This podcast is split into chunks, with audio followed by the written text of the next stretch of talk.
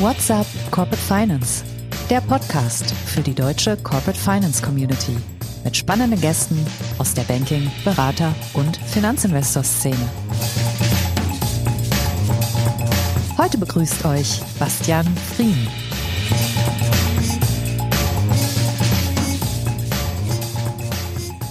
Herzlich willkommen, liebe Podcast-Freunde, bei What's Up Corporate Finance. Ich bin Bastian Frien und ich bin heute euer Gastgeber. Ihr werdet euch vielleicht auch wundern, wie schnell so ein Vierteljahr vergeht, aber tatsächlich, es ist schon wieder Zeit für ein Update zum Midcap LBO-Markt. Also genau genommen für die Quartalszahlen von Holy and Loki und zwar diesmal zum dritten Quartal 2023. Und mit dabei, das wisst ihr, ist wie gewohnt Thorsten Weber, der bei Holy and Loki im Debt Advisory das LBO-Geschäft verantwortet. Hallo Thorsten, schön, dass du wieder mit dabei bist. Hallo zusammen, vielen Dank für die Einladung. Und wie immer haben wir auch einen spannenden Gast. Heute ist das Björn Lauschke. Björn hat eine spannende Vita als Banker, Berater und Private Equity Guy. Er hat als LBO-Banker begonnen. Die Älteren unter euch werden sich noch an die WestLB erinnern. Weitere Stationen waren Credit Suisse und die Royal Bank of Scotland. Das weiß ich jetzt gar nicht genau, aber wahrscheinlich schon in dieser Zeit, spätestens aber direkt danach, kreuzten sich die Wege von Björn und Thorsten. Beide waren nämlich Kollegen bei DC Advisory, zwischenzeitlich GCA und heute Julian Loki. Aber das ist ehrlich gesagt schon ganz schön lange her, nämlich von 2009 bis 2012. Und seitdem leitet Björn das interne Debt Advisory beim allseits bekannten Private Equity House Capvis. Willkommen in der Runde, Björn. Hallo Bastian, vielen Dank für die Einladung. Auch sehr gerne. Björn, wir wollen zu Beginn mal ein bisschen über Capvis und auch über internes Debt Advisory sprechen. Für die, die es vielleicht doch nicht so auf dem Schirm haben, mal ganz kurz, was macht Capvis? Ja, Capvis ist ein Mid-Market Private Equity Fund mit Hauptsitz in der Schweiz. Wir kaufen Unternehmen zwischen 10 Millionen EBTA und 50 Millionen EBTA, hauptsächlich in Deutschland, in der Schweiz und Norditalien. Wir sind jetzt schon über 30 Jahre aktiv im Markt und unser aktueller Fund ist 1,2 Milliarden. Du machst das ja jetzt schon seit zwölf Jahren. Wenn du mal zurückblickst in die Anfangszeiten, was hat sich in deinem Geschäft verändert seitdem? Ja, als ich anfing, war ich eigentlich, glaube ich, so mit der erste interne Debt Advisor beim Midmarket PE Haus. Damals habe ich eigentlich noch alle Deals mit Banken gemacht und da fing das mit den Debt Funds gerade erst an. Und ja, heute haben wir eigentlich einen Marktanteil Debt Funds 50 Prozent. Und äh, so hat sich der Markt doch schon ganz schön geändert in den letzten zwölf Jahren. Und der Wettbewerb ja auch, ne? Ich meine, ihr wart äh, damals eher eine gute Handvoll Private Equity Häuser, bisschen mehr vielleicht, aber heute sieht es ganz anders aus. Absolut. Ich denke, vor zwölf Jahren, da gab es immer so eine Handvoll PE-Häuser, die sich um die Deals im Wettbewerb waren. Heute gibt es da viel mehr aus dem Ausland oder Spin-offs von etablierten Häusern. Also der Wettbewerb ist gestiegen. Absolut. Jetzt bist du Head of Debt Advisory. Das kennt man eigentlich eher von Beratungshäusern. Erzähl mal, was machst du den ganzen Tag? Ja, ich kümmere mich bei Capvis um alle Finanzierungsthemen, bei neuen Transaktionen, aber auch im Portfolio. Bei neuen Transaktionen geht es dann eigentlich darum, wie beim Debt Advisor auch, Auswahl von Banken oder Debt Funds, Verhandeln der Terms, schauen, dass die Finanzierung zu dem Unternehmen passt, was man kauft, also Höhe Leverage, schauen, ob man eine Acquisition Line braucht. Ja, und nach dem Closing geht's dann für mich weiter, was bei Thorsten als externer Advisor nicht ist, aber mir geht's dann erst richtig los. Dann setze ich mich mit dem CFO zusammen, schaue die Kreditverträge durch, welche Verpflichtungen gibt es da, welche Auflagen, helfe ihm, ähm, das ein bisschen zu strukturieren, weil oft haben die CFOs, die wir haben, keine LBO-Erfahrung die sind dann doch erstmal überrascht, wenn sie da so ein 300-Seiten-Dokument vorgelegt bekommen. Und während der Haltedauer gibt es dann auch immer wieder Sonderthemen, die ich mit dem CFO bespreche. Das können Add-ons sein, wo wir dann Acquisition Lines bei den Banken beantragen oder auch Refinanzierung, wenn wir ans Ende der Laufzeit von Krediten kommen oder wenn es mal schwieriger wird, helfe ich auch Covenants neu zu setzen. Und dann pflege ich natürlich auch noch die Relationship zu den Banken und den Debt Funds. Das sind sicherlich über 100, 150, zu denen ich da die Relationship pflege.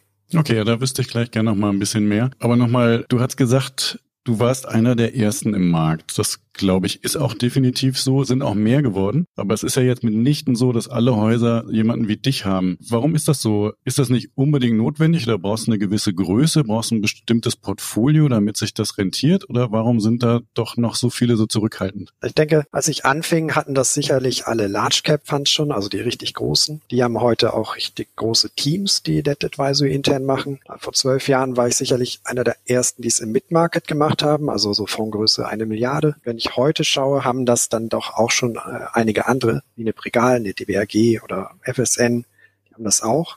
Und ich glaube, für kleinere Fonds, 200, 300 Millionen, bei denen ist natürlich immer das Thema, können die sich einen Spezialisten leisten? Und die, denke ich, gehen dann eher auf externe zu. Thorsten, du bist ja der Beratung treu geblieben. Klingt das nach einem attraktiven Job? Ja, also ich glaube, wie Björn gesagt hat, also ich glaube im Prinzip, dass das Aufgabenspektrum ist breiter. Das muss man schon sagen. Ich meine, wir sind halt genau auf die Transaktion beschränkt und fokussiert. Das ist aus meiner Sicht, und das ist auch für das, wie wir den, den Job angehen, glaube ich, genau das, was uns Spaß macht und was bei uns im Fokus liegt. Was Björn abdeckt, ist natürlich auch die Haltedauer. Und das sind genau diese Themen, wo wir irgendwann aus dem Deal draußen sind, wo dann Transaktion abgeschlossen ist, wo aber eigentlich dann begonnen wird, der Kreditvertrag zu leben. Ja, also ich glaube, das ist, das ist, glaube ich, eine, eine Tätigkeit, die, wie Björn gesagt hat, bei vielen Funds mittlerweile schon etabliert ist, die aber so ein bisschen mit Blick auf den Hauptschwerpunkt halt anders gelagert ist als bei uns. Jetzt haben wir ja gesehen, dass die ähm, etwas kleineren Häuser das vielleicht nicht brauchen oder sich nicht leisten wollen, aber die Gespräche mit den CFOs müssen ja trotzdem geführt werden. Ist das für euch nicht eine natürliche Verlängerung der Wertschöpfungskette oder ist das zu schlecht bezahlt? Um ehrlich zu sein, das ist sogar teilweise von uns einfach ein Added Value, den wir bieten und den wir auch dann, dann kostenfrei zur Verfügung stellen, dass wir auf der einen Seite, wenn wir eine Transaktion umgesetzt haben, genau wie es Björn sagt, einen, einen Workshop machen mit dem Management, um einfach mal den Kreditvertrag mal wirklich mal zu erläutern und Hintergrund zu geben, weil ja auch häufig CFOs bei den Gesprächen zur Transaktion ja nicht mal direkt eingebunden sind und dann einfach zu erläutern, was zu machen ist. Und was wir dann halt auch weiterhin machen, auch mit Blick dann auf Folgetransaktionen und sonstiges, ist halt schon, dass wir, ähm, wenn Transaktionen anstehen oder oder wenn Fragen anstehen zum Reporting oder sonstigem, dass wir auch so weiterhin Sparringspartner sind. Das ist dann fairerweise nicht so ausführlich, wie es Björn machen kann und wie es auch Björn macht. Und es ist natürlich auch dann immer eine Abdeckung in Zeiten, wenn man wirklich mal eine Frage hat, die, die akut ist. Aber das bieten wir eigentlich schon. Das bieten wir aber jetzt nicht als Dienstleistung, wo wir sagen, dafür wollen wir bezahlt werden, sondern die Bezahlung ist halt dann, dass sich der Investor beim nächsten Mal daran erinnert, dass wir doch auch mitgeholfen haben während Haltedauer. Ja, das haben sicherlich einige gehört und sich schon mal aufgeschrieben. Das ist doch schön. Ich habe noch ein, zwei Fragen, Björn, ähm, zu eurem Fonds und der Finanzierungsstrategie. Das wird ja sehr unterschiedlich gehandhabt. Seid ihr auf der Fondsebene geleveraged oder nicht? Nein, wir haben äh, kein Fonds-Leverage. Was wir haben, wie jeder Fond auch, ist so eine Capital Call-Linie. Die nutzen wir für Brückenfinanzierung in unser Capital Calls von den Investoren. Das ist aber immer eine kurzfristige Linie und die dient einfach dazu, dass wenn wir ein Closing machen, dass wir nicht sofort an die Investoren gehen müssen, wo man vielleicht dann sehr viele Calls innerhalb kurzer Zeit machen muss. Da zieht man einfach die Linie und glättet diese Ziehung bei den Investoren ein bisschen. Was wir nicht haben, ist so eine richtige Leverage-Linie, wo man den Fund nochmal levert. Ich glaube, das ist eher üblich bei Debt Funds oder Hedge Funds. Doch was es jetzt neu gibt, was immer mehr kommt, sind die NAV Facilities. Das sind Net Asset Value Facilities. Die sind im Prinzip auf Fondsebene besichert mit dem Wert des Portfolios. Da spricht man so über 10 bis 15 Prozent Loan to Value. Und das ermöglicht Fonds, die vielleicht eher am Ende ihrer Laufzeit sind, nochmal Add-ons zu machen, wenn auch keine Capital Calls an Investoren mehr möglich sind. Dann zieht man einfach diese Linie, kauft davon noch weiter zu.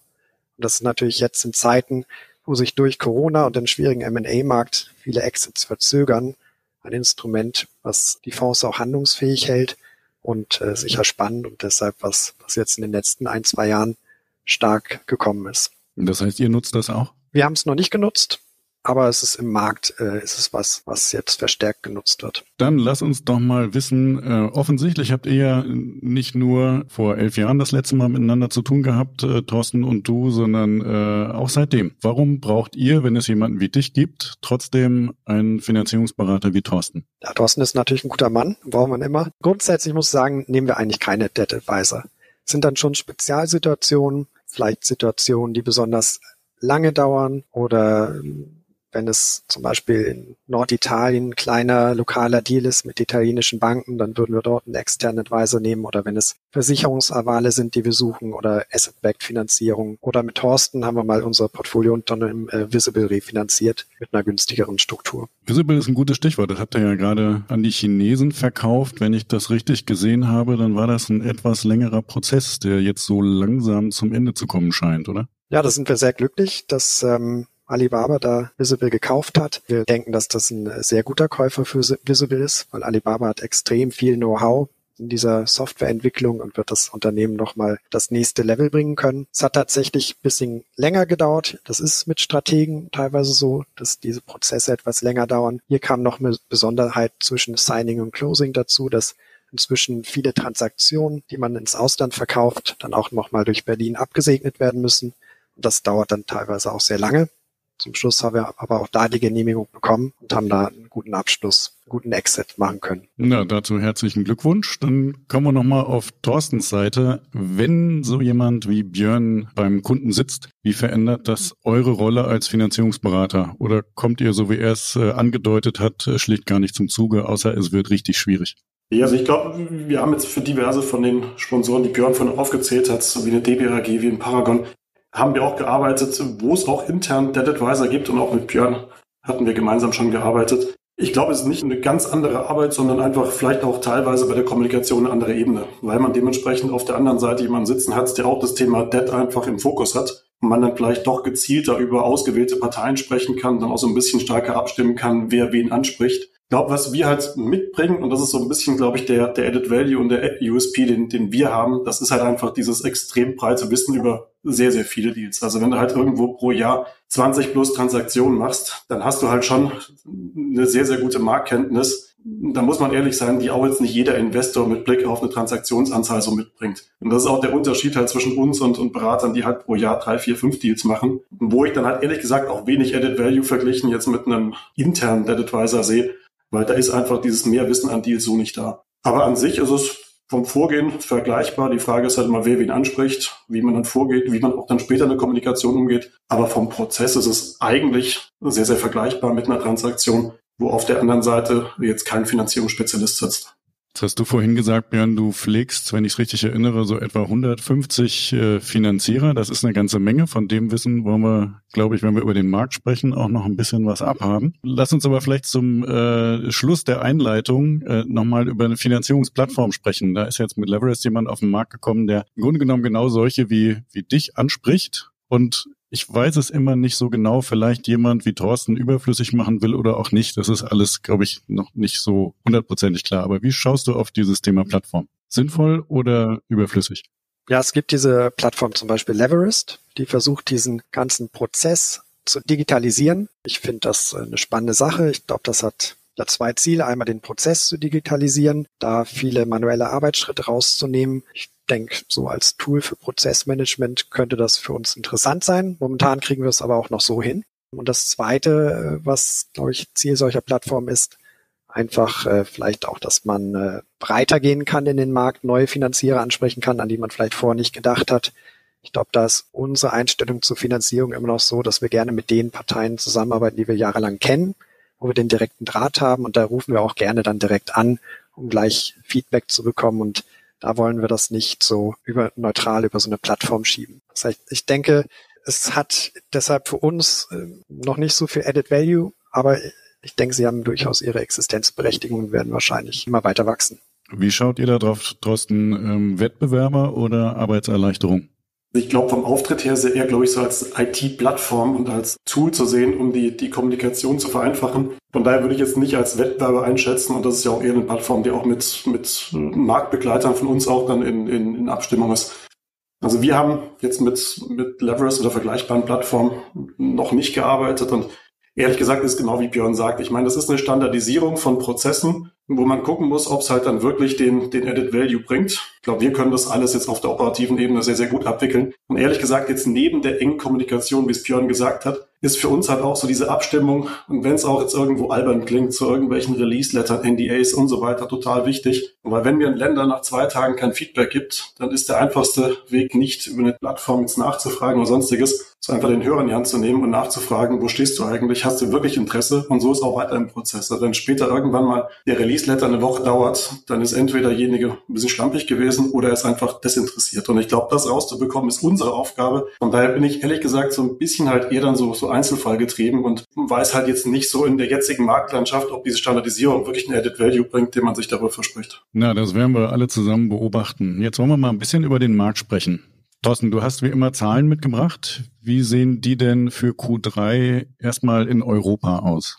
Also in Europa sehr, sehr erfreulich, ehrlich gesagt. Also wenn man sich das Quartal ansieht, wir sind mit 96 Debt-Fonds-Transaktionen, die wir gezählt haben im Q3, sind wir über 50 Prozent ähm, über dem Q2, wo wir knapp über 60 Transaktionen gesehen haben. Von daher doch ein sehr, sehr guter Dealflow im dritten Quartal. man merkt, dass diese, diese ganzen externen Themen und Krisen und der Ukraine-Krieg, dass es logischerweise weiterhin im Bewusstsein ist, aber irgendwo auch als Common Sense und irgendwo auch mittlerweile als, als ja doch leider gegebene ähm, Rahmenbedingungen abgestempelt wird und dass einfach der Markt jetzt doch weiterhin auch ganz gut funktioniert. Und ich glaube, das ist auch so ein bisschen die Message, die wir aus den Zahlen rauslesen können. Ich habe ja im letzten Quartal gesagt, dass unsere Erwartung auch so ein bisschen ist, dass deswegen der Markt anzieht, weil in 2022 wenig in den Markt gebracht wurde, dadurch ein Q2 auch wirklich schwach ist und das Q3 sich dementsprechend besser entwickelt, weil wir auch merken, dass die M&A-Aktivität angezogen hat. Ich glaube, genauso ist es. Und wenn man halt mal ein bisschen guckt, wie zum Beispiel auch die Aktivität in, in, in Europa war, da hat man halt schon irgendwo in UK 30 Prozent mehr Deals, man hat in, in Frankreich 70 Prozent mehr. In Benelux ist man irgendwo bei 25 Prozent über dem, dem Vorquartal. Das sind alles gute Zahlen und allen voraus eigentlich Deutschland ist sehr, sehr gut gelaufen im dritten Quartal, wobei man fairerweise sagen muss, man hat auch den größten, den größten Nachholbedarf einfach in, in Deutschland gehabt, verglichen mit einem sehr, sehr schwachen Q2. Mhm, gib uns da gerade auch nochmal kurz die Zahlen. Genau, also im Q2 hatten wir noch 17 Transaktionen, was wirklich ein, ein irrsinnig schwacher Wert war, der auch damit begründbar ist, dass wir, wie gesagt, einfach viele M&A-Transaktionen gesehen haben, die verschoben wurden und die erst dann dementsprechend jetzt im zweiten Halbjahr in die, in die Bücher kommen. Und von den 17 Transaktionen im Q2 kommen wir jetzt auf 36 Transaktionen, was bedeutet, wir sind bei einem doppelt so hohen Wert, was wirklich auch eine gute Anzahl ist. Und wenn man sich auch die Mischung anguckt zwischen Bankdeals und zwischen Debtfonds-Deals, dann ist man ungefähr wieder in Line mit dem, wie auch das bisherige Jahr gelaufen ist. Also so ungefähr 50-50, so in genauen Zahlen zu sprechen, 53 für Debtfonds und 47 für, für Banken, was aber auch zeigt, ähm, dass die Banken weiterhin sich auch hier stark behaupten, aber auch Debtfonds aktiv sind. Wenn wir uns das jetzt nochmal im Vergleich angucken, ähm, wir hatten im Vorjahresquartal ähm, 31 Transaktionen, jetzt 36. Das ist ungefähr so viel wie im dritten Quartal 21, was ja eigentlich ein sehr starkes Jahr war. 22 hatten wir All-In, allerdings 159 Transaktionen, jetzt haben wir 86. Also ein Rekordjahr wird das nicht mehr, oder? Das wird's nicht. Also ich glaube, dafür war wirklich das erste Halbjahr auch deutlich zu schwach. Und wenn man auch mal guckt, wo wir jetzt nach dem dritten Quartal Year to Date stehen, da stehen wir bei 86 Transaktionen versus 111, die wir im gleichen Zeitraum 2022 hatten. Es fehlen roundabout irgendwo 25 bis, bis 30 Transaktionen. Nur, was man halt sagen muss, und das, das merken wir auch, und das merkt man sicher auch Björn, das, das ist halt schon, dass, dass der Markt wieder angezogen hat, speziell so nach dieser, es gab ja keine Sommerpause, aber speziell so nach der Ferienzeit merken wir doch, dass deutlich mehr Transaktionen im Markt sind. Und was wir auch merken ist, dass wenn es Transaktionen gibt, wo man eine gewisse Competition kreieren kann, die Finanzierungsparteien auch wirklich äh, mit sehr, sehr guten Terms um die, in die Ecke kommen und auf der Grundlage man auch wirklich gute Deals machen kann. Das ist jetzt auf manche Sektoren so ein bisschen stärker fokussiert, wie immer so ein bisschen IT plus minus. Aber das ist schon so, dass man sagen kann, in den Sektoren, wo Deals auch von Debtfonds-Seite gewollt sind, da sehen wir mittlerweile wirklich gute Terms. Sprechen wir gleich auch nochmal drüber. Ähm, was aber ja auch auffällt, ist, wir haben wieder deutlich mehr Add-on-Finanzierungen und relativ wenige Refinanzierungen. Ist das Zufall oder ist das ein Trend? Ich, ich würde ehrlich gesagt, dieses Thema Buy and Build, das ist mit Sicherheit kein Zufall. Also was wir schon sehr, sehr stark sehen, ist, dass äh, viele Finanzinvestoren schon einen sehr, sehr starken Fokus aufs Portfolio legen und dass da auch jetzt ähm, die Früchte geerntet werden, zumindest auf der beiden Bildseite, die halt vor zwei, drei Jahren irgendwo ähm, gesät wurden. Und, und das zeigt sich halt auch mit Blick jetzt auf Aktivität, mit Blick auf Refinanzierung, die wir jetzt durchführen. Viele Refinanzierungen, die wir gerade machen, haben nicht den Hintergrund, dass jemand sagt, du, die Finanzierungslaufzeit läuft aus oder wir haben ein Problem mit irgendwas, sondern einige Investoren kommen einfach und sagen, du, wir haben eine alte Finanzierung, die hat vor drei Jahren super gepasst. Jetzt haben wir viel bei ein Bild gemacht aber mit den jetzigen Partnern, das, das klappt nicht mehr so ganz. Und wir wollen einfach jetzt die nächsten Themen mitnehmen und dementsprechend viel bei ein Bild machen, gucken, ob wir nicht eine andere Finanzierung bekommen. Und das zeigt aber auch so eine gewisse Reife des Marktes. Und wenn wir mal früher gucken, also früher bedeutet jetzt vor 2020, so 2013 bis 2019, da war bei ein Bild prozentual irgendwo zwischen 9 und, und 19 Prozent. Jetzt sind wir eigentlich durchweg bei 35 Prozent plus, was schon sehr interessant ist und zeigt, dass der Markt da eine gewisse Reife hat und auch dieses ganze Buy-and-Bild umgesetzt wird. Mit Blick auf Refinanzierung, da wäre ich jetzt eher so ein bisschen zurückhaltend, ob das ein Trend ist. Ich glaube schon, dass es einiges an Refinanzierungspotenzial gibt und auch einiges gemacht werden muss, gegeben, dass die letzten zwei, drei Jahre in manchen Sektoren zurückhaltend waren. Aber das, ähm, das wird angegangen und das merken wir auch. Also die Anfragen auch für Finanzierung, die refinanziert werden müssen, auch mit Blick auf Finanzierungslaufzeiten, die kommen rein und das sind wir auch aktiv. Ja, und das hat jetzt niemand gesehen, aber du hast zwischendurch immer mal ein bisschen genickt. Volle Zustimmung oder geteilte Zustimmung? Na, volle Zustimmung. Ich sehe es auch bei uns. Bei uns ist viel Fokus aufs Portfolio. Das heißt, äh, viele Add-on-Themen. Es ist äh, halt gute Sache, um Geld zu deployen. Man kauft kleinere Unternehmen. Da sind die Kaufpreise niedriger. Das Risiko ist begrenzt, weil man das Unternehmen ja schon sehr gut kennt. Und von daher ist das auch bei uns momentan Hauptfokus. Ein Satz aus äh, dem Midcap Monitor lautet, die Mid-Market-Liquidität und der Dealflow haben sich äh, beide verbessert in Q3. Ist das auch deine Beobachtung, Björn? Ja, ich denke auch, der Dealflow äh, wird besser. Aber wir haben natürlich immer noch die Handbremse drin, weil einfach die Rezessionssorgen noch da sind. Die Inflation ist immer noch nicht ganz gelöst. Die Zinsen sind noch hoch. Und das ist natürlich eine Handbremse. Also ich glaube, mhm. da werden wir auch nächsten halben Jahr noch äh, nicht sehen, dass sich alles wieder auf ein Normallevel erholt. Habt ihr denn Finanzierung gemacht in Q3? Und wenn, was habt ihr für Erfahrungen gesammelt?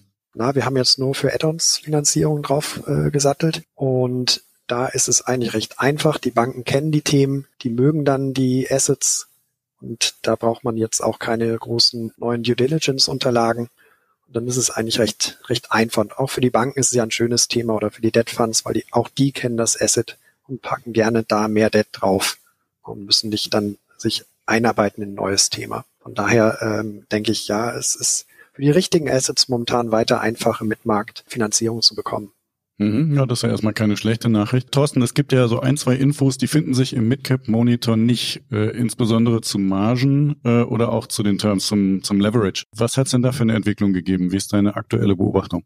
Also ich glaube, das, das, das Wort der Stunde ist irgendwo das Thema selektiv und binär, also sogar zwei Worte, ja. Und ähm, also wenn es der, der richtige Sektor ist und wenn es der richtige Deal ist aus, aus Ländersicht, dann, dann sehen wir mittlerweile auch wirklich gute Leverages. Also da ist auch die, die fünfmal jetzt nichts, was wir irgendwie selten sehen und auch darüber hinausgehend und auch mit Blick auf, auf Buy-and-Build-Konzepte, wenn man sich dann Permitted Acquisition-Regelungen ähm, ansieht, da kriegen wir teilweise auch Möglichkeiten, auf deutlich über fünfmal zu levern wenn es der richtige Deal ist und wenn es der richtige Sektor ist. Jetzt muss man aber auch sagen, genau was Björn gesagt hat, mit Blick auf äh, Inflation und teilweise auch ein bisschen Rezessionsangst, gibt es aber auch andere Sektoren, wo einfach Leute ähm, doch eine stärkere Befürchtung haben, dass es nochmal kritisch für Unternehmen werden kann. Wenn man in den Sektoren unterwegs, unterwegs ist, dann ist es nicht nur extrem schwierig, eine Finanzierung zu bekommen, sondern es wirkt sich halt auch ganz stark auf den, den Leverage aus. Dann, dann, dann hat man teilweise wo wir auch gesagt hätten, noch vom halben Jahr, wir kriegen da irgendwie 4,5 Mal von Debtfonds, eher eine, eine gute 4,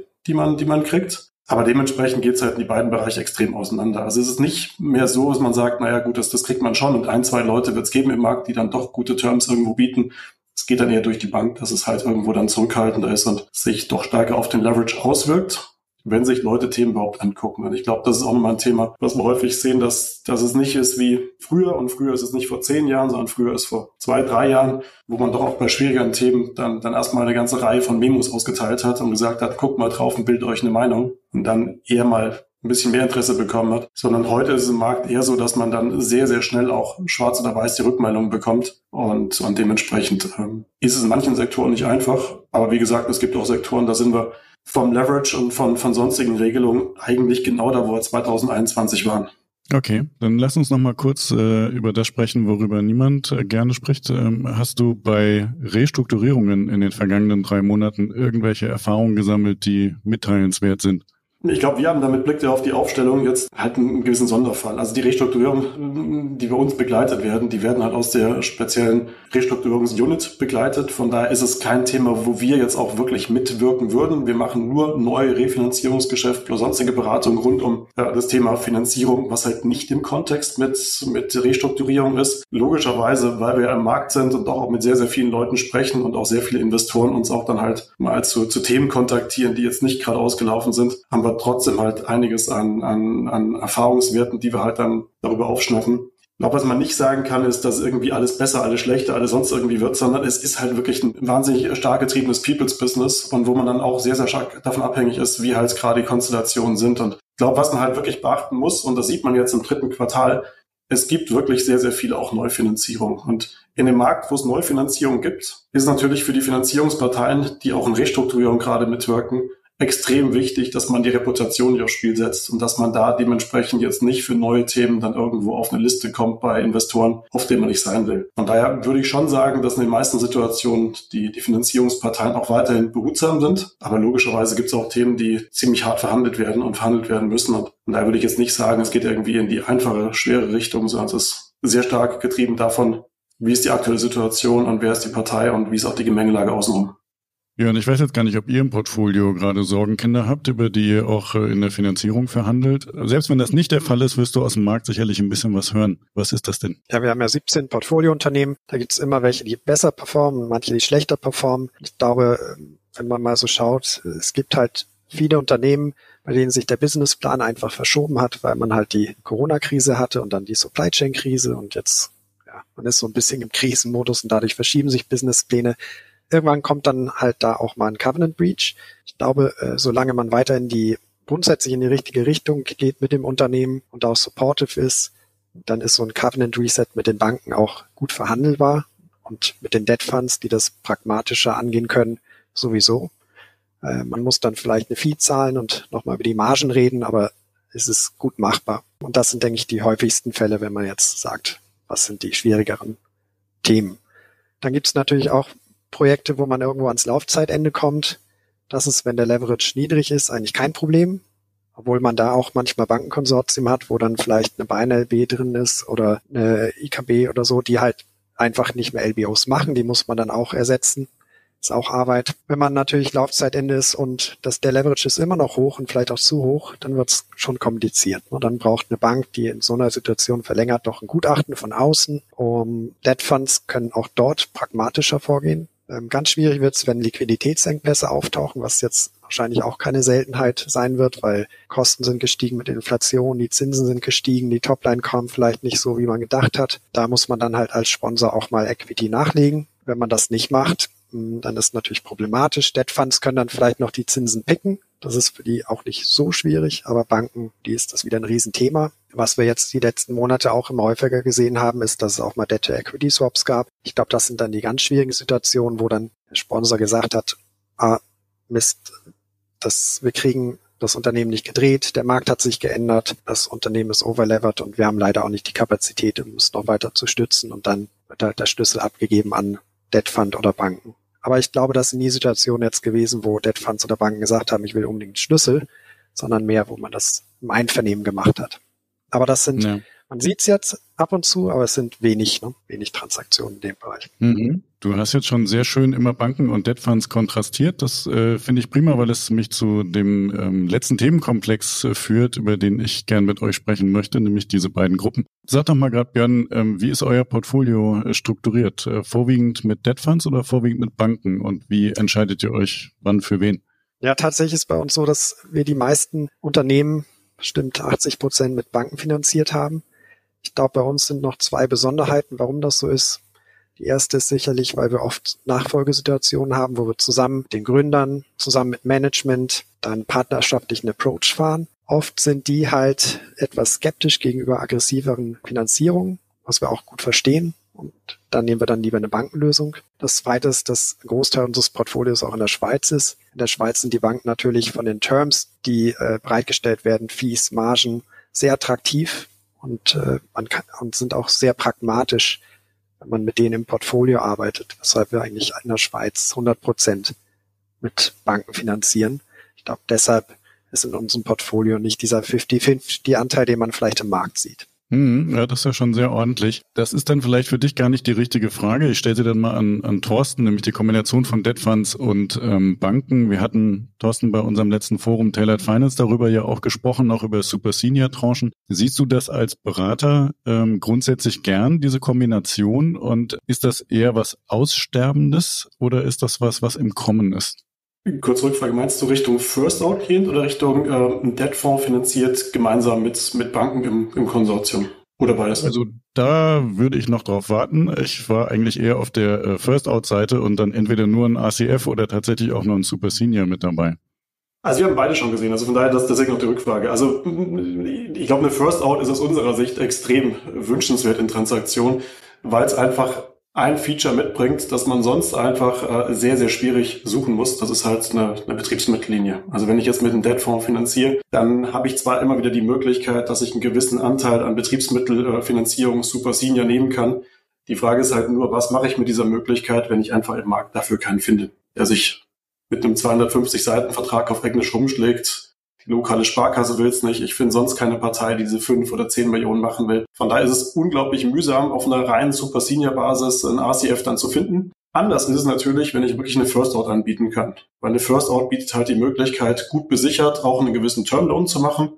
Da gibt's eine ganze Reihe von Parteien im Markt, die sich für so ein Instrument interessieren. Und das ist natürlich was, was dann auch den ganzen Deal interessant macht, weil wir dadurch die Durchschnittsverzinsung auch deutlich reduziert bekommen. Also als Beispiel, wenn man irgendwo mit 6,75 startet, man kriegt einen First-Out-Länder, der irgendwo auf 400 Basispunkten unterwegs ist, dann ist ja reine Mathematik, wenn ich irgendwo sagen kann, zwei Drittel, ein Drittel, dass ich dann halt schon eher so in die Richtung hohe 5 oder, oder tiefe 6 dann irgendwo in der Durchschnittsverzinsung runterkomme, was den Deal für den Investor viel spannender macht. Ja, und was daneben auch die Notwendigkeit der Betriebsmittelfinanzierung mit erledigt. Von daher machen wir es extrem gerne. Jetzt ist die Frage, alles, was wir gerne machen, kriegen wir es auch umgesetzt? Nicht immer. Aber das kommt auf den Deal und Deal an und das ist aber schon was, wo wir schon großen Wert drauf legen, auch in Verhandlungen das umgesetzt zu bekommen. Also du sagst ja zu Recht, es gibt äh, etliche, die sich dafür interessieren, aber das sind dann doch eher die Banken als die Debtfonds, oder? Genau, also die Debtfonds, die, die versuchen logischerweise den Punkt, auch weil es halt ihre Sicherheitenstellung und sonstiges dementsprechend schon, schon verschlechtert, ähm, idealerweise nicht zu geben. Aber wenn du halt eine Deal hast mit einer guten Wettbewerbssituation und mit einigen Parteien, die interessiert sind, auf der Debtfonds-Seite ähm, sich zu engagieren, dann ist es ein Punkt, den bekommst du umgesetzt. Und wenn du ihn umgesetzt bekommst, dann ist genau wie du sagst, dann hast du einige Banken, aller Bärenberg Bank, Oldenburgische Landesbank und so weiter, die sich genau für so ein Instrument dann auch dann, dann begeistern können und dann man dann dementsprechend auch dann viele Vorteile im Investor auch dann bereiten kann. Was müssten denn, Björn, die Debt Funds anders machen, um bei euch häufiger zum Zuge zu kommen? Also ich glaube, wir sehen schon den Vorteil von Debt Funds, wenn man bei Build Stories umsetzen möchte. Mit Debt Funds ist es halt sehr pragmatisch, schnell, man hat einen Ansprechpartner und man kann, wenn man dann die Akquisition macht, auch mit dem einen Partner immer das Ticket erhöhen. Während wenn man einen Bankenclub hat aus vier Banken, macht man eine Akquisition und dann muss man eigentlich schon an die fünfte und sechste Bank denken. Und das ist immer schwierig, dann im Nachhinein neue Banken mit reinzunehmen. Ich denke, momentan kommt natürlich ein bisschen Gegenwind für die Debt Funds aus der Zinsecke. Wenn man es mal durchrechnet, ist man halt bei 10% Cash-Zins beim Debt Fund. Und oft ähm, rechnen sich dann die hohen Leverage-Multiples, die früher angeboten werden konnten vom Debt Fund, nicht mehr. Also sind ja auch ein bisschen runtergekommen, während die Banken vielleicht teilweise runterkamen, aber für gute Assets immer noch recht hoch sind. Und wenn man das dann ausrechnet, ist eigentlich dieser zusätzliche Leverage, den man vom Debt Fund bekommt, extrem teuer geworden. Also ich glaube deshalb, wenn wir jetzt eine reine Buy-and-Build-Story werden wir das sicherlich Richtung Debt Funds machen. Aber für normale ist es momentan, denke ich, eher besser, man macht es mit Banken. Thorsten, wenn wir da mal ein bisschen in die Zukunft gucken, wir sind jetzt gerade bei 50-50. Mal in der Anfangszeit war das ein klarer Bankenmarkt. Das hatte sich zwischenzeitlich gedreht. Da hatten die Debt Funds dann noch einen deutlich höheren Marktanteil. Wenn wir mal zwei Jahre weiter gucken, ähm, Ceteris Paribus kann natürlich viel passieren, ist klar. Aber würdest du damit rechnen, dass das eher stabil bleibt oder siehst du einen Trend in eine der beiden Richtungen? Also wir waren ja schon bei 60-40 Debtfonds-Banken und die 60-40, das war ja so bevor Ukraine begonnen hat und bevor auch diese wirklich größeren Risiken mit Zinsen, Inflation und so weiter in den, den Markt gekommen sind. Und ähm, die Banken haben dadurch ja auch jetzt stärker an Marktanteil auch zurückgewonnen, dass man auch Sektoren finanziert hat, die für einen Debtfonds vielleicht nicht ganz interessant waren und wo man als Debtfonds auch gesagt hat, mit dem großen Konzentrationsrisiko 100 Prozent zu machen, tun wir es einfach wahnsinnig schwer. Und Banken haben da einfach den großen Vorteil, dass man bei einer Finanzierung von 100 Millionen dann jetzt nicht die 100 Millionen macht, sondern man macht seinen Teil. Das sind 20 Millionen, 25 Millionen. Jetzt ist es logischerweise auch nicht gut, wenn die 25 Millionen nicht nach Hause kommen. Aber es ist halt dann auch äh, ein Anteil, der überschaubar ist und auch der sich geteilt wird mit anderen Parteien. Und vor dem Hintergrund ist es schon so, dass ähm, Banken Marktanteile zurückgewonnen haben. Ich würde mal davon ausgehen, wenn sich der Markt jetzt in den nächsten Monaten äh, und Quartalen dann stabilisiert, und dann teilweise auch diese extremen Risiken, die wir doch jetzt gesehen haben in den letzten Quartalen, so ein bisschen aus dem Markt rausgehen. Dass es doch wieder so in eine Richtung schwingt 60-40. Einfach weil auch Debtfonds mittlerweile eine gewisse Flexibilität haben, jetzt mit Blick auf das Produkt. Ich meine, wir haben ja häufig über das Thema Stretch Senior Finanzierung auch schon gesprochen. Und wenn man halt so ein bisschen auch guckt mit Blick auf Buy and Build, dann sind das halt schon die Geschäftsmodelle, die halt sehr, sehr interessant sind. Und wie Björn sagt, wenn ich halt Buy and Build machen will, dann ist halt eine Debt-Fonds-Finanzierung wirklich eine sehr, sehr geschickte Alternative, weil man kann teilweise einsteigen mit 30, 40 Millionen Debt und kann sich weitere Linien sichern, sodass man irgendwo wachsen kann bis 250 Millionen mit einem Partner. Und dann hat man natürlich doch viele Möglichkeiten, das Wachstum umzusetzen, ohne nochmal später zwischenfinanzieren zu müssen oder einen neuen Partner an Bord nehmen zu müssen und so weiter. Ich würde mal tippen, es geht Richtung 60, 40. Und was wir auch gesehen haben, ist doch, dass die Zahl der Banken, die im Markt sind, jetzt sich irgendwo in den letzten Jahren doch ein bisschen reduziert hat. Ob es da jetzt weitere Trends und Tendenzen in die Richtung geht, das, das weiß ich nicht. Aber ja, ich glaube, 60, 40 ist, glaube ich, ein ganz guter Marktanteil, der, der künftig wieder kommen wird. Mhm. Ja gut, das heißt ja Wachstum für die Debt Funds, das passt ganz gut zu einer Schlussfrage, die ich für Björn noch habe. Wenn ich mir deinen Lebenslauf angucke, ähm, hast du eigentlich für alle Seiten in der LBO-Finanzierung mal gearbeitet, außer für den Debt Fund. Ist das noch ein Karriereziel? Ähm, nein, ich hoffe natürlich, dass ich meine Karriere bei Kaffes beenden kann. Von daher, aber vielleicht macht Kaffes ja auch noch mal ein Debt Fund. Dann könnte ich das vielleicht auch noch mit abdecken. Das war aber eine sehr salomonische Antwort. Glückwunsch dazu. Ähm, ja, wir müssen leider zum Ende kommen und noch eine Weile weiter sprechen können. War wirklich ein sehr spannendes Gespräch wieder. Dafür sage ich euch ganz herzlichen Dank für eure Einschätzung. Ein Hören sage ich äh, vielen Dank für euer Interesse. Wir hören uns bald wieder. Bis bald, euer Bastian. Musik What's the Angle und What a Wonderful Day von Shane Ivers. www.silvermansound.com